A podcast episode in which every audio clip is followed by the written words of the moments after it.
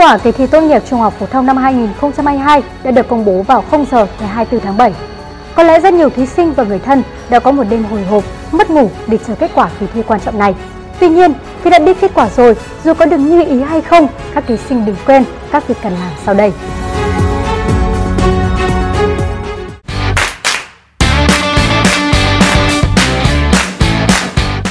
Sau khi có kết quả thi, thí sinh sẽ dựa trên điểm thi và nguyện vọng, sở thích, năng lực của mình để đăng ký xét tuyển vào các ngành, trường đại học. Thí sinh có nguyện vọng phúc khảo bài thi có thể nộp đơn tại nơi đăng ký xét tuyển từ ngày 24 tháng 7 đến hết ngày 3 tháng 8. Trong thời hạn 15 ngày kể từ ngày hết hạn nhận đơn phúc khảo, thí sinh sẽ được hội đồng thi thông báo kết quả phúc khảo.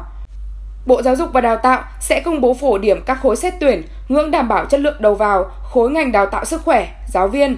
Do năm nay là năm đầu tiên Bộ Giáo dục và Đào tạo triển khai phần mềm lọc ảo chung cho tất cả các phương thức xét tuyển của các trường, thay vì chỉ lọc ảo với phương thức xét tuyển theo điểm thi tốt nghiệp trung học phổ thông, nên quy định thực hiện có nhiều điểm mới. Vì thế, sau khi có kết quả thi, thí sinh cần đặc biệt lưu ý thực hiện đúng các yêu cầu của Bộ Giáo dục và Đào tạo trong đăng ký nguyện vọng xét tuyển, nộp lệ phí xét tuyển và xác nhận nhập học đúng quy trình, đúng thời gian quy định.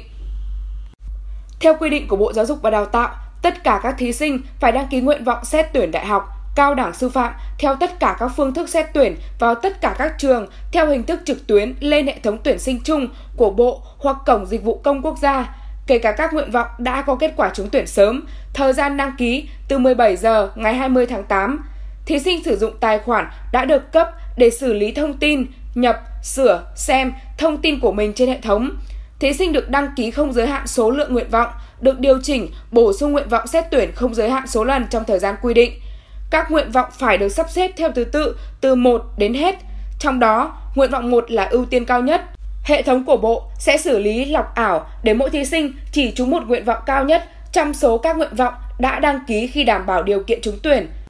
Bộ Giáo dục và Đào tạo đặc biệt lưu ý thí sinh đã hoàn thành việc dự tuyển vào các cơ sở đào tạo theo kế hoạch xét tuyển sớm của các trường.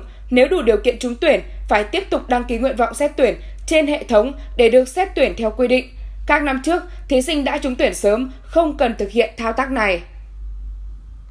Từ ngày 21 tháng 8 đến 17 giờ ngày 28 tháng 8, thí sinh phải xác nhận số lượng, thứ tự nguyện vọng xét tuyển trên hệ thống, đồng thời nộp lệ phí xét tuyển theo số lượng nguyện vọng xét tuyển bằng hình thức trực tuyến. Riêng thí sinh thuộc diện hưởng chính sách ưu tiên khu vực, ưu tiên đối tượng phải phối hợp với các điểm tiếp nhận, rà soát thông tin khu vực và đối tượng ưu tiên của thí sinh nếu có, trước khi xác nhận số lượng nguyện vọng và nộp lệ phí trực tuyến. Khi thí sinh chưa xác nhận số lượng, thứ tự nguyện vọng hoặc chưa nộp lệ phí xét tuyển thì hệ thống chưa chấp nhận việc đăng ký nguyện vọng xét tuyển của thí sinh.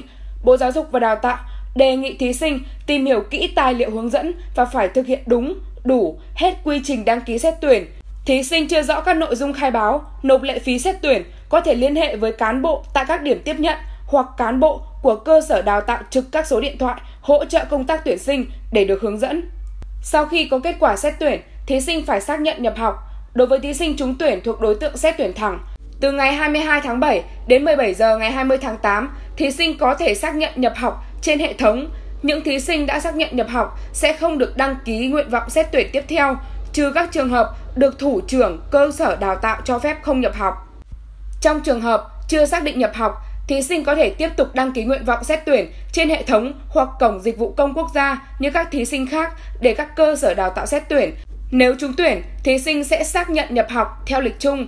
Trước 17 giờ ngày 30 tháng 9, tất cả các thí sinh trúng tuyển xác nhận nhập học trực tuyến đợt 1 trên hệ thống.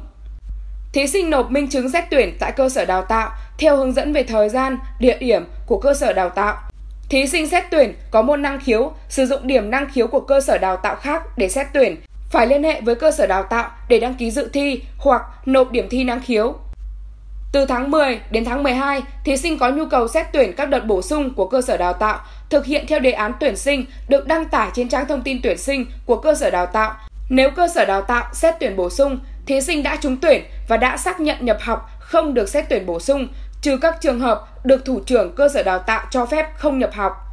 Tiến sĩ Nguyễn Mạnh Hùng, chuyên viên chính vụ Giáo dục Đào tạo Đại học, Bộ Giáo dục và Đào tạo nhấn mạnh thí sinh cần thực hiện đúng thời gian các bước trong quy trình đăng ký xét tuyển trên hệ thống. Đặc biệt, cần cân nhắc kỹ lưỡng để sắp xếp thứ tự nguyện vọng xét tuyển cho phù hợp. Phó giáo sư, tiến sĩ Huỳnh Thanh Hùng, quyền hiệu trưởng trường Đại học Nông Lâm, Thành phố Hồ Chí Minh cũng lưu ý, với quy định mới trong đăng ký xét tuyển năm nay, dù thí sinh đã đủ điều kiện trúng tuyển sớm ở nhiều trường bằng các phương thức khác nhau, vẫn phải đăng ký nguyện vọng trên hệ thống chung của Bộ Giáo dục và Đào tạo. Nếu không thực hiện đúng quy trình đăng ký nguyện vọng xét tuyển trên hệ thống chung, thí sinh đó vẫn không trúng tuyển đại học. Theo các chuyên gia tư vấn tuyển sinh, dù có những điểm mới trong quy định xét tuyển, nhưng nguyên tắc chung vẫn là xét tuyển các nguyện vọng từ cao xuống thấp. Thí sinh chỉ chính thức trúng tuyển vào một nguyện vọng duy nhất, bao gồm cả nguyện vọng đã trúng tuyển tạm thời bằng các phương thức xét tuyển sớm. Do đó, nếu thí sinh trúng tuyển sớm vào trường, ngành chưa phải trường, ngành mình mong muốn, yêu thích nhất thì vẫn có thể chọn xét tuyển vào ngành, trường khác bằng cách đặt nguyện vọng cao hơn khi đăng ký trên hệ thống xét tuyển của Bộ. Trước khi đăng ký xét tuyển, thí sinh cần tìm hiểu đầy đủ thông tin, nhất là tìm hiểu kỹ đề án tuyển sinh của các trường đại học để đăng ký đúng thông tin từ thứ tự nguyện vọng, ngành, phương thức xét tuyển. Nếu sai sót sẽ ảnh hưởng đến kết quả xét tuyển. Một điểm lưu ý khác, tiến sĩ Phạm Tấn Hạ, Phó hiệu trưởng trường Đại học Khoa học Xã hội và Nhân văn, Đại học Quốc gia Thành phố Hồ Chí Minh nhấn mạnh, điểm sàn xét tuyển chỉ là điểm nhận hồ sơ xét tuyển của các trường, ngành. Điểm sàn thường thấp hơn điểm trúng tuyển rất nhiều. Vì thế, khi đăng ký nguyện vọng, thí sinh và phụ huynh cần tìm hiểu kỹ thông tin về ngành, trường, nhất là điểm chuẩn 3 năm gần đây nhất để có sự so sánh và quyết định phù hợp. Tuy nhiên, nguyên tắc trong đăng ký xét tuyển vẫn là ngành nào yêu thích nhất, đặt nguyện vọng trên. Nếu không trúng tuyển vào ngành, trường yêu thích thì vào ngành ở gần những trường khác ở những nguyện vọng sau. Chúc các thí sinh sẽ có những lựa chọn phù hợp và đạt được mong ước của mình. Còn bây giờ, bản tin của chúng tôi xin được phép khép lại tại đây. Cảm ơn quý vị đã quan tâm theo dõi. Xin kính chào và hẹn gặp lại.